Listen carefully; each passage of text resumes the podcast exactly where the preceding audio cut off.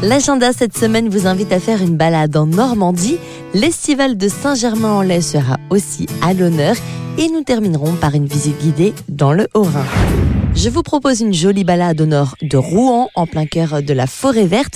Alors bien entendu, si je vous y emmène, c'est que cette forêt n'est pas comme les autres puisqu'elle accueille en ce moment même une exposition à ciel ouvert, la forêt monumentale. Voilà le thème avec entre autres du land art, c'est-à-dire de l'art qui se mêle à l'environnement naturel.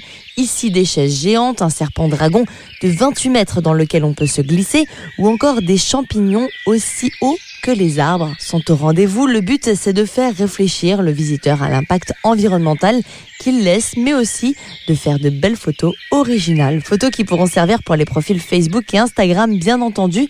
Plus de renseignements sur laforêtmonumentale.fr. Direction maintenant Saint-Germain-en-Laye, en région parisienne, avec le festival estival qui se tient actuellement dans la commune et qui va durer jusqu'au 3 octobre au programme des animations musicales qui ont lieu la plupart du temps dans les rues de la commune. Seront entre autres présents la chanteuse Juliette ou encore les Frangines. Je rappelle le nom de l'événement, l'Estival à Saint-Germain-en-Laye. Enfin, nous allons dans le Haut-Rhin visiter la ville de Viroval, dans la vallée du Minster et du vin. En plus de quelques dégustations, vous profiterez des maisons à colombage, de la nature et des petites histoires communales contées par Pierre, l'un des guides de l'Office du tourisme.